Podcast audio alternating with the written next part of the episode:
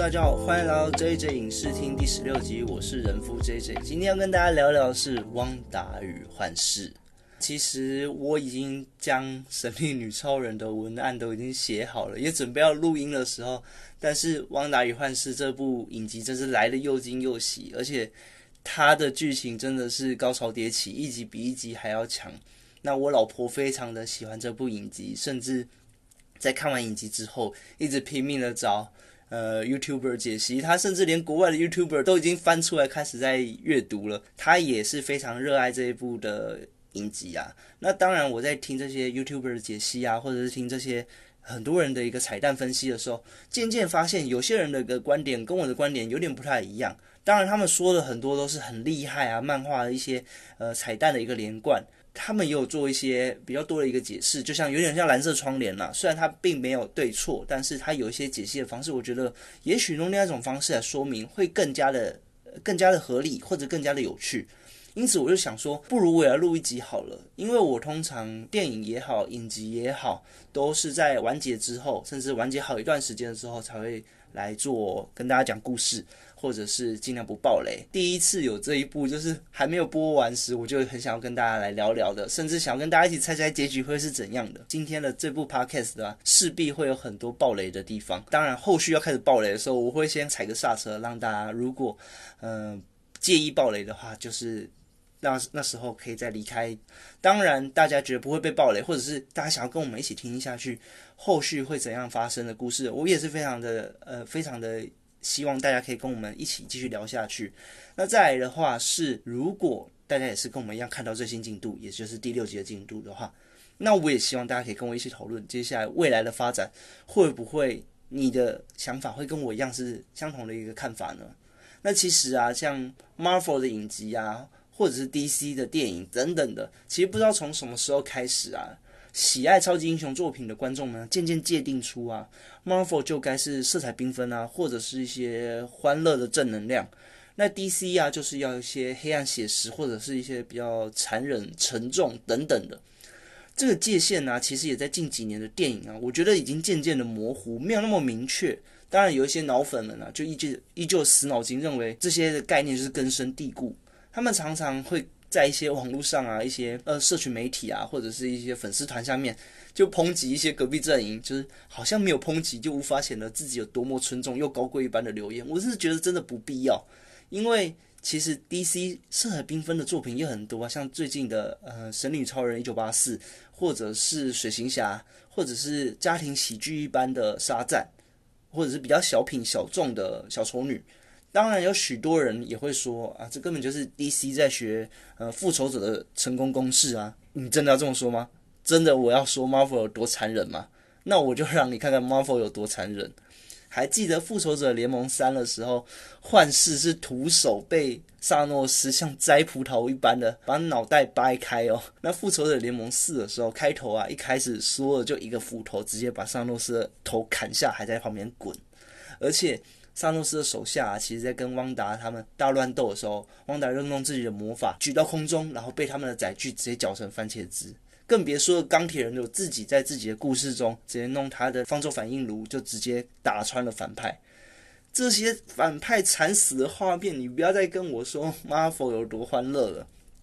而如今啊，打响 Disney Plus 第一部的 Marvel 影集作品《汪达与幻视》WandaVision，更是用着 sitcom 这种比较老式的这种情境喜剧，它仿佛像是一种糖衣包裹着残忍啊黑暗的一种影视作品，因此也意外的又勾起我对它的一个好奇心，以及勾起我对它的兴趣。汪达与幻视的话，其实是在2021年的1月15号开始播放，首周播放的时候是2集，在美国时间大约是每个礼拜5的时候会播出新的集数。那如今这周已经来到了第6集，当然这周5啦会播出第7集。预计的话，《汪达与幻视》只有9集就会进行完结。前6集的话，大约是25到35分钟的长度，那有点就像日本的动画一样，可能没有很长。这种非常没有负担，然后故事又有趣的安排，我觉得大家非常适合去找来看。当然 ，Disney Plus 目前还没有在台湾推出，虽然已经传出就是已经在台湾有注册一些网站了，但是目前仍然没有消息 Disney Plus 在台湾哪时候会正式推出啦。想看的观众可能就只能透过 VPN 跨区来观看了。那目前最后3集的话，会听说官方是说会回归成美剧比较常见的长度，也就是50到60分钟，1个小时左右，意思说我们还有3个小时可以知道后面的故事走向跟一些曲折离奇的变化。那没有看过 MCU 就是Marvel 的电影宇宙啦。那没有看过 MCU 的人直接要踏入这个影集，他有没有办法呢？我会必须说啊，这是非常困难的，有点就是很 hardcore 的。建议最少要看个复仇者联盟2或者复仇者联盟3、4这3部啦，差不多就是看这3部的话，你先了解一下汪达与幻视这部影集的这2位主角到底是谁，到底是怎么诞生的，他们之间的关联性是什么，汪达跟幻视之间的一个情感的连结是怎样，那包括复仇者联盟4结束之后这2位角色的下场是怎样，他们如何才会延伸到这部影集。所以我觉得如果没看过 MCU 系列的话，最少也要看过这复仇者联盟2、3、4这3部，才会比较了解或者比较有所感触汪达与幻视。当然要更完整的话，建议 MCU 的话，可能因为里面我大家也会提及有一些角色会进来当他的配角，到时候我们再提及可能哪一部电影，如果有兴趣的话再补一下，建议整个 Marvel 宇宙都看一下吧。当然这个影集是承袭那个 Marvel MCU 宇宙一般的水准，彩蛋自然不在话下，每分每秒每个细节啊都有许多有趣的安排。 Podcast 的这个平台啊，来跟大家分析彩蛋或讲解漫画的哪一话跟哪一幕有所关联性，我觉得没有文字没有图片来比对的话，是比 YouTube 来讲的是困难上许多，所以YouTube 影音来讲的话是比较容易咀嚼的。所以彩蛋这部分的话，我会在后面提到几个，或者在过程中提到几个觉得有趣的部分。真的非常想要探究所有的彩蛋的话，建议是可以去找一些有名的 YouTuber， 他们的分析彩蛋啊真是非常的厉害，甚至一些国外的彩蛋分析都是我觉得他们讲的东西几乎是好像看过所有的 Marvel 漫画一般。台湾的许多 YouTuber 也是分析也不错，但有些其实我说出来他们就只是翻译而已，他们只是把国外的东西翻译变自己的东西。我这里想要跟大家聊聊，主要是说整个故事大约故事的过程啊，以及我自己为什么这么喜欢这一部影集，还有我自己看到或者一些 YouTuber 所说的地方，哪些我觉得跟他们的想法不太一样的地方，会是在这部 Podcast 想要跟大家聊聊的。如同说前面所说的啦，影集到现在还在播到第6集，所以无法跟各个朋友说整个完整的一个宏观的故事架构，它整个规划到底是怎样，因为毕竟还没有完结。那在播放完毕之后啊，我希望我能再补上1集，好好的聊影集的一个规划。那当然啊，我们这一集也有新的一个podcast 的一个图片，这势必就是要拿来回收再利用，要是只用一次啊，也太浪费了。那个是我自己画的哦。我后来也是要聊聊，就是在接下来这个影集啊，在结束之后，可能对未来的 MCU 会有怎么样的影响，以及脑补一些未来第4阶段可能有的走向。那当然这些的话，会连接一些漫画题材，或者是一些目前已经公布的一些内容，然后进行连贯。所以聊到这边，大家势必也会知道，这一部 Podcast 是后面连环爆都是雷的一部作品，所以如果后续大家会介意的话，就不要继续听下去了。但是如果已经观影完毕的朋友的话，我是非常建议跟我们一起聊下去，听听我说的故事跟其他的一个 YouTuber 有什么样不一样的地方哦。也很欢迎大家去找来这部影集，把它观影完之后，再听完这部 Podcast， 看看我们会不会有共同一个想法，或者是你有哪些更棒的想法。就像蓝色窗帘，每个人都有不同的解读，那你的解读也许才是最棒的，也欢迎跟我一起讨论。那我们来聊聊吧，WandaVision，汪达与幻视。其实从这部的标题啊，顾名思义来说，就是汪达跟幻视这2位超级英雄的双人故事，但同时可以解释为一个双关语，就是汪达的想象或者是汪达的预知。整个故事的剧情啊，就是围绕在这种真实跟虚假之间，我们一直反复的在询问，就跟剧中的角色一样，在问是汪达被控制了吗，或者是汪达控制了这一切呢？那就让我们来小回顾一下《复仇者联盟2》。复仇者联盟2的时候，洛基的权杖啊被九头蛇组织捡到，然后拿去研究，并且他用权杖上的宝石激活了双胞胎的一个变异细胞，那也就是我们现在的女主角汪达以及她的哥哥皮特罗。当然整部故事都没有提到他们的超级英雄称号啦，也就是汪达就是绯红女巫，皮特罗就是快银。那另外的话，一样在复仇者联盟2，奥创他想要做出一个更趋于完美的肉体，他将洛基权杖上面的那个心灵宝石给镶嵌到一具趋于完美的一个泛合基因的机械液体上。奥创又在将自己的资料上传到一半的时候被复仇者们终止，而知识分子东尼史塔克，我说的就是知识分子，一直在闹事的东尼史塔克，每次都是他用的，他又植入了他自己的人工 AI 老贾。说到老贾就是贾维斯，我这里可能要稍微简单聊一下，因为我的安全帽是一个牌子叫 Jaffish， 然后他的一个公司的简介就是说他的初衷就是因为他们很喜欢钢铁人，然后很欣赏钢铁人有一个这么厉害的 AI 贾维斯，所以才命名的这个牌子。但是那个安全帽的 AI 那个 app 都不更新了，我就直接被社会淘汰了，就对，就跟剧中的贾维斯一样挂掉了嘛。当然那个安全帽的智慧型的内容当然就是行车记录器啊、蓝牙耳机啊，还有它可以声控一些音乐的播放，或者是接听电话，或者是尾灯的开关，算是有点小小智慧啦。好了，我们不理它，我们再回到原本的故事剧情。东尼史塔克也就是钢铁人，他将老贾也植入了这副液体之中。就在这个过程中，在争论的过程中的时候，快银直接拔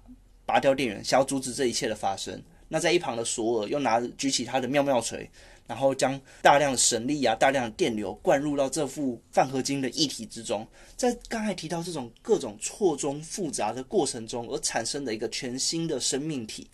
这就是我们今天要提到的男主角幻视。所以我们必须要知道的，幻视并不是一颗宝石所造成的一个生命体而已，它是由许多的一种复杂的东西。所以我们又反过来问一个，幻视当没有宝石时，它确实不是一个完整的状态，但是它有没有办法依靠着其他东西再次复活呢？那我们再来小的回顾一下复仇者联盟3。萨诺斯努力的收集了6颗的无限宝石目的就是想要不痛不痒公平的消除宇宙一半的人口，来达到这种平衡就是他想要达成人口平衡这种完美主义者。当然其中一颗宝石就是落在幻视儿童上了，所以幻视在这一集里面失去了生命，汪达也因此非常难过跟失落，就这样过了5年，直到复仇者联盟4。那复仇者联盟4的时候，剧情就是终局之战，都可以知道有一段就是汪达非常的愤恨，他整个能力有点暴走的状态下单挑萨诺斯，萨诺斯甚至被他打到无力反击，甚至他必须请所有的母舰轰击地面才有办法解套。所以知道汪达的能力其实非常强的，甚至可以单挑萨诺斯的状况。那一直到钢铁人弹完手指之后，萨诺斯的大军都化为灰烬，才把整个复仇者联盟的故事告一段落。那汪达与幻视这个影集故事就发生在复仇者联盟4结束后的3个礼拜，观众首当其冲看到的就是一开始释出的2集。那这2集分别是汪达幻视在一个叫做西景小镇 Westfield 的一个情境喜剧。那这种情境喜剧之中在黑白的剧情之中，分别就代表的是第1集是50年代的一个风格，第2集是60年代的风格那汪达在这个剧情里面，她是一个新婚太太，在努力的打理着这个家，然后做好一个家庭主妇该有的一个传统的一个形象概念。而另外一方面呢，幻视是一个上班族，努力的融入这个小镇，她是在一间打字机的一个公司上班。当然随着50年代60年代的剧情推演，她的公司也从原本打字机渐渐的转变成可能要往电脑这方面，电脑公司这样子走。那整体看似整个无害充满着文化差异的美式幽默，我相信台湾观众应该比较难抓到其中的笑点，所以大家可能会觉得有点闷，有点无聊。但是其实在这些喜剧情境喜剧的过程中下面夹杂着一些现场观众的笑声，但是更可怕的是里面会掺杂了一些脱序的桥段。像是第1集幻视的老板其实在幻视家做客的时候就被食物噎到，而在一旁的老板夫人她的反应却是笑着令人发寒的说着 Stop it, Stop it, Stop it。 一方面看似在揶揄自己的老公，就说哎呦你不要再演了啦，这并不好笑。那另外一方面更像是在跟汪达哭诉着或者求救的说，拜托快停止这一切吧。而第二集的时候则是在小镇的聚会，小镇在讨论要怎样表演来对小镇的一个社区达到一个活动。那在这个聚会上的时候，一旁的收音机啊突然断断续续发出了一个声音说，汪达你听得到吗？到底是谁对你这样做的？在这种简单肥皂剧的播放之下啊，总是会夹杂这种一两段令人坐立不安的这种突发事件，让观众得知啊，这一切的欢乐气氛之下，其实隐含着一些背后更大的阴谋。其实大家只要知道，光是为什么已经死掉的幻视还可以在这部故事里面登场，就已经让人摸不着头绪。而就一二集的一个状况，片尾渐渐带出啊，其实有人是跟我们观众一样，坐在电视机前面观看着这一切。然后当然在观看的画面就不再是黑白的喜剧而已。所以我们可以知道，有人跟我们一样默默的观察这个看似无聊的情境喜剧。那随着剧情推演到来到了第三集，踏入了70年代。我们可以知道，第一集是设定在50年代，第二集设定在60年代，第三集设定在70年代。它随着角色的服装跟音乐跟类似的片头曲等等的，它都是有年代上的一个差别。那汪达竟然在这集里一夜之间怀了双胞胎，而在这个短短的几天内啊，就即将临盆了，就连同幻视也无法理解这件事情。那意外啊，有一个邻居叫做杰拉丁，乱入了幻视家，然后因为本来只要借水盆，就意外的帮汪达接生了，但也在整集的最后说了一句话之后，就消失了无影无踪。他对着汪达说着说，你的双胞胎哥哥皮特罗不是已经被奥创杀了吗？这句话让观众突然想起，对耶，这部影集不是一部情境喜剧而已，它是在电影宇宙之后的一个事件。而汪达也因为这句话，似乎从一种梦中醒来的一个状况。那第四集的话，回到我们原本所熟悉的 Marvel 电影宇宙，该有的场景，该有的叙事的模式，还是 Marvel 电影宇宙最对位。聚焦在前三集发生的故事的另外一侧，就是这个西景小镇外到底发生了什么事情。那这个故事发生在复仇者联盟4结束的3周的纽泽西的一个小镇，叫做那个西景镇，有一个 FBI 的探员 Jimmy Woo。 那我这里简单带出一下，可能很多人不知道他是谁，就是一样建构在 Marvel 电影宇宙里面的蚁人与黄蜂女这一集里面。因为复仇者联盟之间的内战之后，所以选边站嘛，那违反苏科维亚条例的蚁人，他因为有家人，所以他没有办法像美国队长一样在四处的流浪，所以他选择待在家人身边，那也因此被套上电子脚镣，被 FBI 所监控。那时候就是 FBI 的探员啊，就是 Jimmy Woo。那他其实他的故事，这次在出场的时候是发现自己在小镇中的眼线突然下落不明，同时啊，类似神盾局的一个组织。那我们知道神盾局 SWORD 它其实是很长的一串名字，然后取每一个名字的开头所拼成的一个字，就是盾牌的意思的。另外一个组织叫做 SWORD， 就是天剑局。那天剑局这里可能跟漫画不太一样的地方，它这里的天剑局是知性武器观测与对应局，漫画版的是知性世界，它的 W 一个是 WORD， 一个是 Weapon， 所以它有做一个这样的调整。那当然这样的调整是不是也代表天剑局它的原本的漫画中的工作是在于一些宇宙的势力啊的观察以及做出一些对应的一个对应的组织。那这里的话是否变成一个武器上的一个研讨或者研究的一个组织。那天剑局啊派出了他们原本的准局长莫妮卡兰博。那这里要简单的带出一下惊奇队长了，一样没看过惊奇队长的人我简单的说好了。惊奇队长的话一样是 Marvel 电影宇宙中的其中一环，但是它没有建构在我们所熟知的 Marvel 电影宇宙的跟我们一样的时间轴，因为知道 Marvel 电影宇宙是随时间一直演，但是惊奇队长是演在比较前期的时候，是在那个塞缪尔杰克森，也就是演的神盾局局长，他眼睛还没有受伤时候的故事。那时候惊奇队长有一个空军的好友就叫玛利亚兰博，那当然他那时候惊奇队长刚离开克里人，就是他还穿着那个绿色克里人的制服的时候，回到地球时，他其实不喜欢那身的制服，然后于是请了玛利亚兰博的小孩帮他更换衣服的颜色。那他小孩就帮他的衣服做一个重新的配色，就是红色、蓝色跟黄色。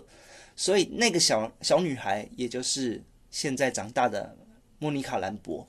那她被天剑局派去这个小镇前往调查。那来到了小镇入口时，他跟 Jimmy Woo 那个会合啊，他就发现一些奇怪的事情。其实小镇的周围的所有人啊，都不知道这个小镇的存在，甚至连站在路牌下的警察也表示根本没有听过西井镇这个小镇。莫妮卡往前一站啊，才发现整个小镇的区域啊，被一个透明的屏障给覆盖着。那再靠近一点啊，会发现有一些像是能量场的东西，自己也不小心的被吸进屏障之中啊。那这个消息一出来，不得了，天剑局马上成立了紧急应变小组，他将各个领域的专家找来，其中当然还包含雷神索尔的达西博士。没错，他既然我们的达西助理已经拿到 PhD 的学位了，那我简单的聊一下好了。雷神索尔的第一集跟第二集的时候，雷神索尔的女朋友她其实是一个算是正在拿 PhD 学位的一个人，那她的小助手就是达西，那时候只是一个研究生或者是研究助理。那如今的电影他已经拿到博士学位了。那其实在达西在一番探究之下，才发现整个小镇啊，其实在释放出一种电磁波的波长。那再仔细研究，原来这个就是老式电视的讯号。所以我们前三集观众所看到的影集内容啊，可以说就是同时跟天剑局同时一同在观看的一个影集内容。那像第二集收音机的声音啊，正是 Jimmy Woo他正在对着小镇内部联系，而帮忙接生的杰拉丁啊，更是被吸进去的莫妮卡兰博。当然还有许多其他的梗，像是派进去的侦察机啊变成玩具飞机，或者是探测员啊变成穿着养蜂人的衣服等等的。也就是说啊，外在的东西当进入这个领域内的话，会变成符合那个领域的时空背景，以及符合那个情境喜剧的一个外观跟造型，所以它会间接的扭转现实。观众就在这个前三集的过程中啊，得到了许多的疑问啊。其实这些疑问每一集的每个礼拜播出，就很多 YouTuber 啊一直拼命的在网络上讨论啊跟解释啊。那迪士尼推出之后啊，这些每次一推出，网络上的这种讨论的风潮啊，就是为之兴盛。那同时啊，天剑局有一场戏，在内部的开会的白板上啊，所提出的疑问如出一辙啊。我觉得仿佛影集好像打破了第四道墙，跟观众们一起在讨论，又仿佛是观众进入了影集的世界之中，我们跟神盾局一起在破案，一起在问为什么这个小镇发生这些事情，为什么影集里发生出这么多奇怪的事情。影集的这招的安排让我觉得真的是十分有趣又别出心裁，也是我非常爱这部影集的原因。那这个安排啦，其实跟在电影上安排是有点困难的，毕竟电影跟电影之间绝对是隔阂了好几个月甚至好几年。那影集是这种每一周的安排，我可以在上一周留下了问号，大家也满头问号的时候，下一周时竟然影集内列出了所有的疑问，都是我们这些观众所想到的东西。这种的安排我真是觉得十分的有趣的。那我们来到了第五集，他演出了汪达的双胞胎啊迅速的成长，幻视开始渐渐的怀疑啊，他所待的这个西井小镇并不单纯。他意外的唤醒了他的一个同事，才发现整个小镇都是被控制住了。他有点像是电影《楚门的世界》一般啊，周遭的每个人都是被强迫演出并且无法控制的身体。那和乐的气氛啊，急转直下，更像是一部恐怖片。幻视更是直接透露啊，在跟汪达有直接的一个冲突。他讲着，我根本不知道我自己是谁，我只感觉到自己的痛苦跟恐惧，那甚至不知道自己在小镇以前的记忆是如何。我们都可以知道，他在小镇以前他已经死掉了，所以现在的幻视到底是死的还是活着呢？汪达也表示啊，他希望能掌握这一切，他希望能一切都处理得好，但是他也不知道这一切是如何开始的。然后汪达跟幻视的争论啊，被突如其来的门铃给打断了。出现在门外的人啊，同时可以说是这部影集目前最大的一个爆点。那这个爆点等同于就像是之前蜘蛛人加入了 MCU 宇宙一样。在门口的人啊，是汪达应该已经在复仇者联盟2就已经身亡的哥哥，也就是快银皮特罗。但是这个爆点不仅于此，而是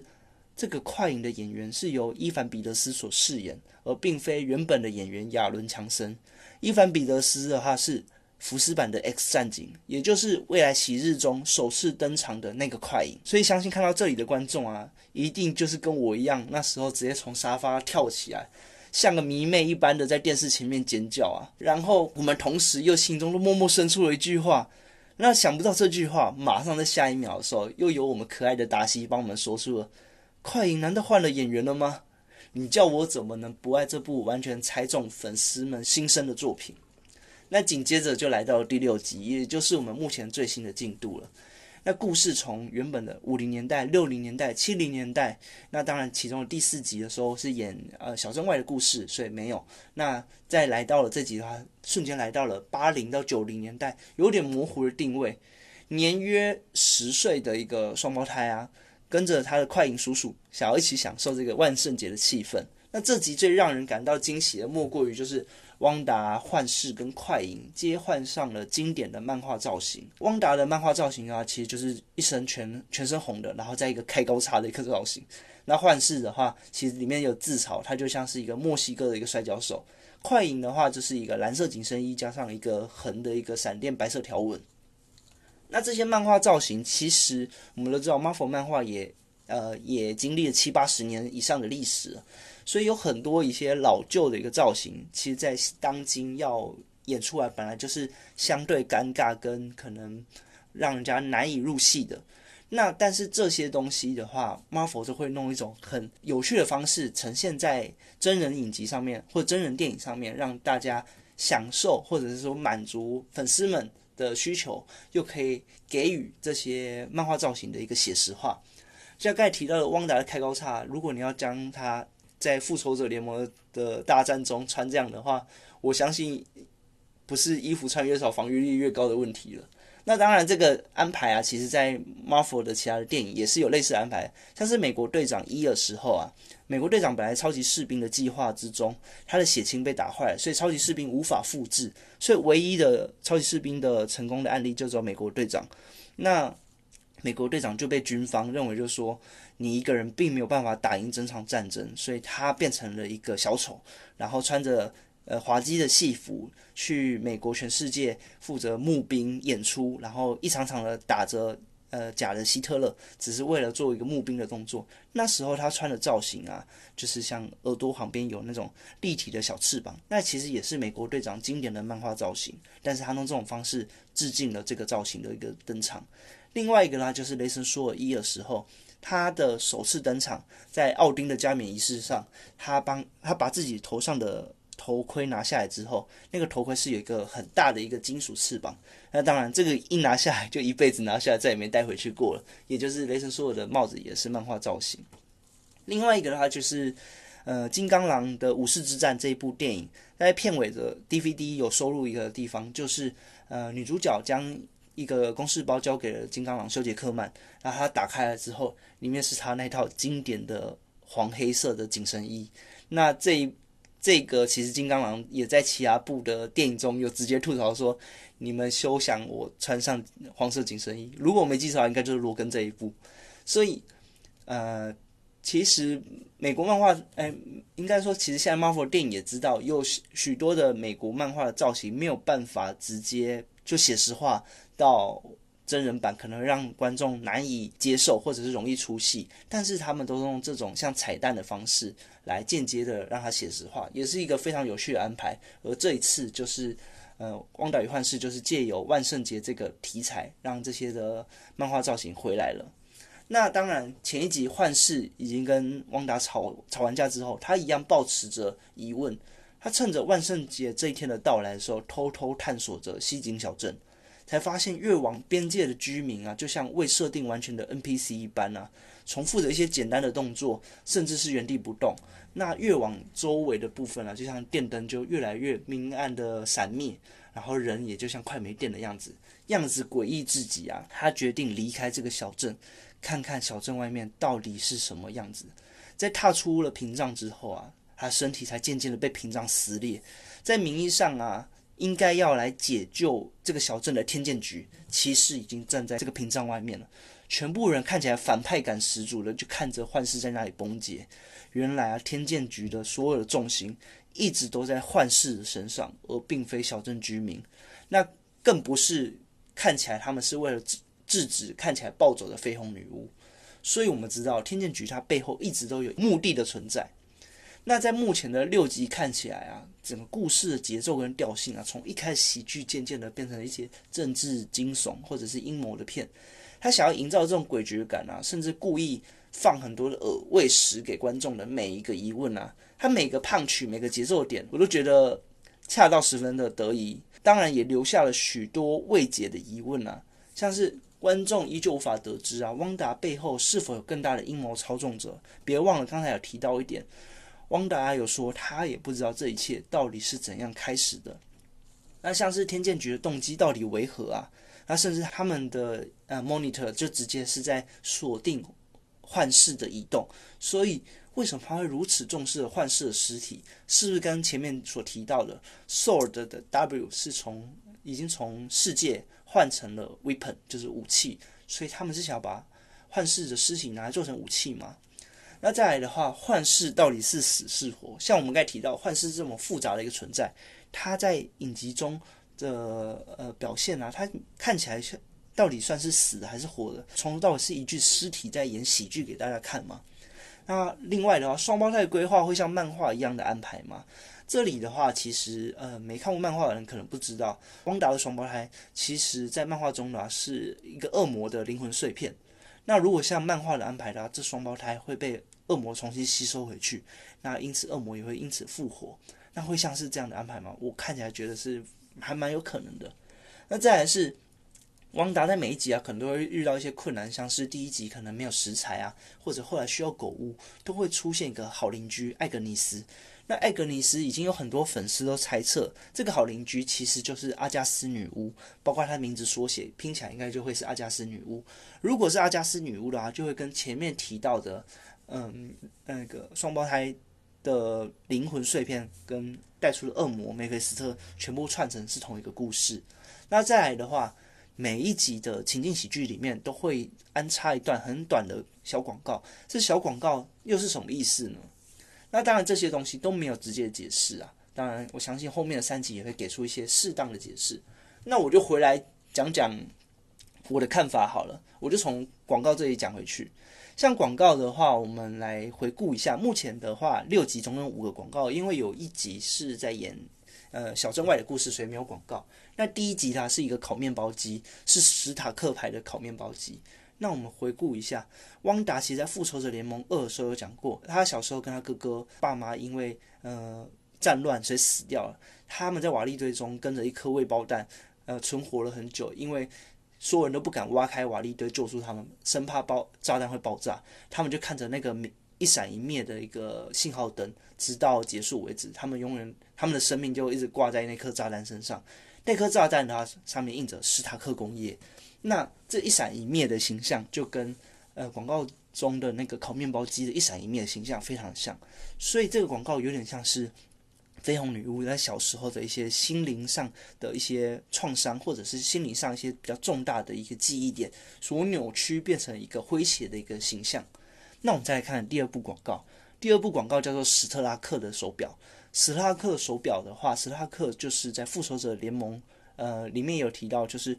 九头蛇组织拿心灵宝石来改造他们的时候，就是那个九头蛇组织那个分支的领导人就是史特拉克男爵。史特拉克男爵在漫画之中的时候，他是类似红骷髅的一样的是领导级的一个存在，他甚至也是前纳粹党。但是当然这个故事就扯远了，跟漫画跟电影的设定不太一样。那史特拉克男爵的话，把他们这对双胞胎兄妹吸收纳入了九头蛇之中，所以我们可以知道这段的一个记忆点是在相对烤面包机，就是那个史塔克的炸弹，在相对在成长了一些之后的一个故事。那在第3集的时候，广告是九头蛇肥皂，是一颗蓝色的九头蛇肥皂。那我们都知道汪达跟幻视在 MCU 之中获得超能力的原因，是因为借由心灵宝石来改造他们的基因。那这个改造的那颗心灵宝石就是洛基的权杖，就是一颗蓝色的宝石。那由九头蛇他们这个组织所做的这件事情。所以我们可以知道这个记忆点呢、就在于汪达跟快银的他们的被改造是因为这个九头蛇的所用心理宝石将他们改造。所以我们可以知道，最起码可以知道前三集的电视预告是有随着汪达的年纪的成长，或者说我们 MCU 电影的一集一集的安排，它是有在持续的有关联性的，有对应性的，然后都跟它有直接的关联，或者是跟整个剧情是有相关的。那我们这来到跳过第四集，来到第五集，是拉狗斯纸巾。拉狗斯纸巾呢、拉狗斯是一个城市的名称。在美国队长3内战这一部的时候，一开头的时候就有一个九头蛇的干部十字骨，他就是想要自爆，然后让周遭的居民就是一起被卷入其中。汪达努力的想要救大家，所以他弄他的一个魔法把它包到一个护罩里面，然后并且飞到空中去引爆，那因此还是造成了旁边大楼的影响。史上印象中也是因为这件事情而导致后来内战的苏科维亚协议才产生的。所以拉狗斯的纸巾的话，也是绯红女巫有直接影响到了，因为她的原因没有办法全部救到这些非洲的一个百姓，所以导致她的一些心灵上的一个影响。那拉狗斯的纸巾，他那时候在擦的是一些掐倒的一些红色的饮料，更像是意外波及到的一个受灾居民的血。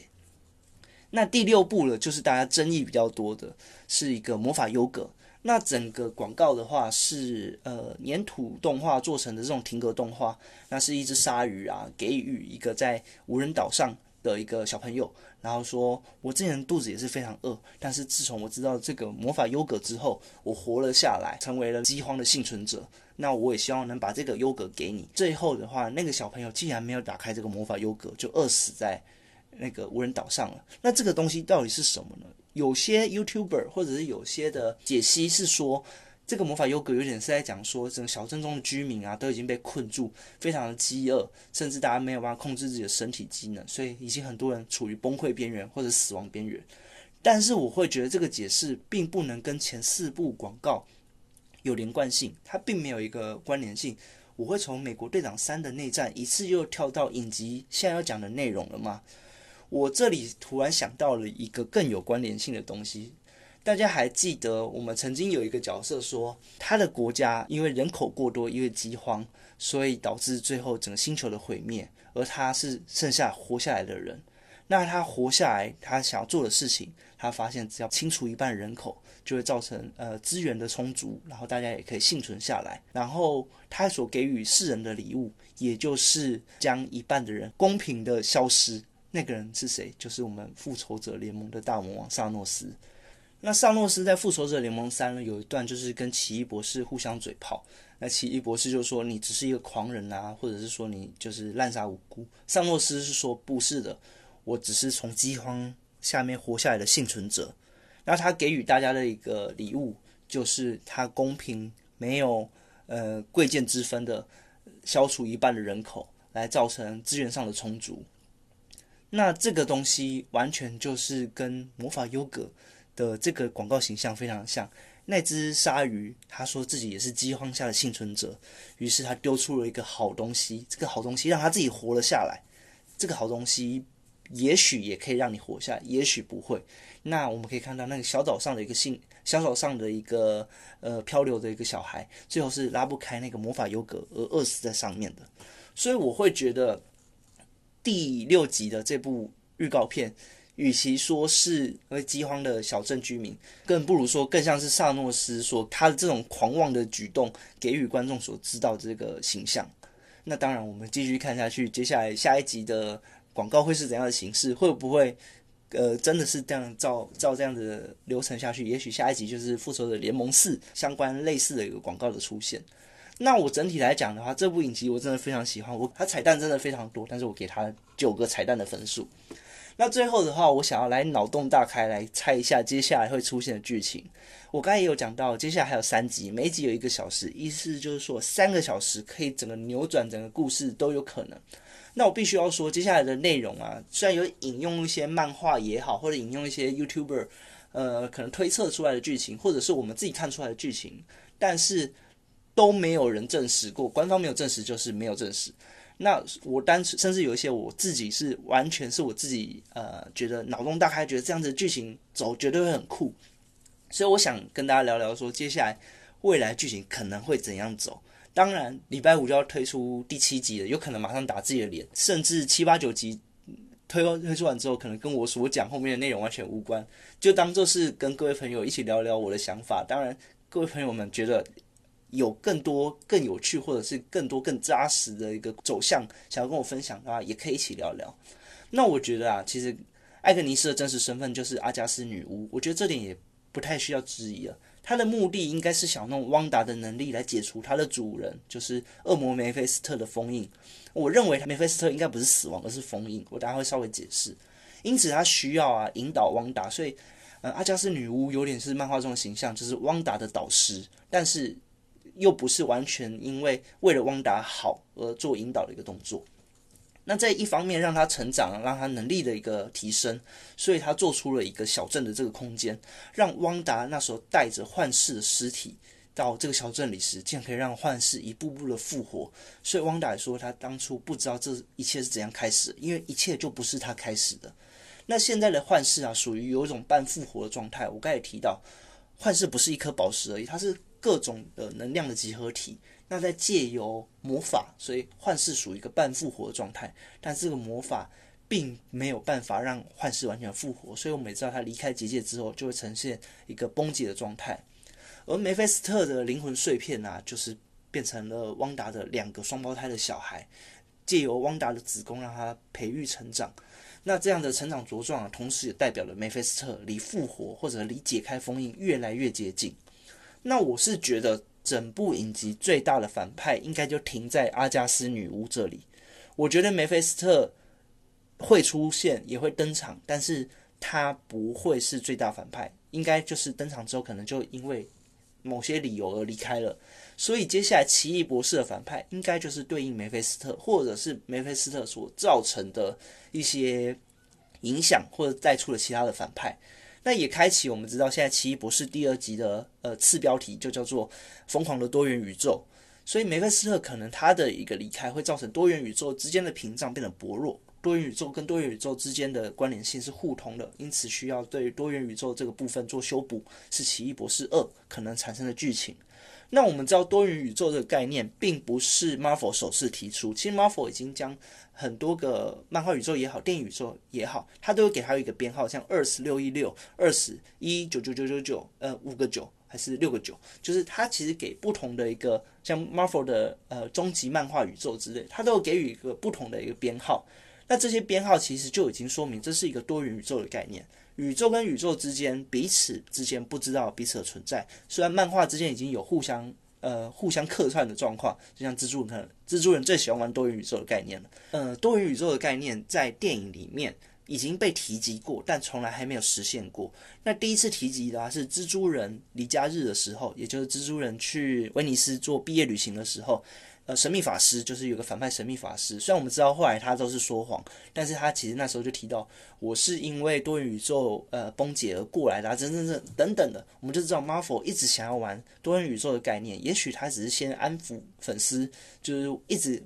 偷偷的为粉丝一点福利的感觉，但是他一直还没有正式开始多元宇宙这个概念。那我们也知道奇异博士的次标题叫做疯狂多元宇宙，所以我们也证实后来Marvel 应该会认真的在经营这一块。那我会认为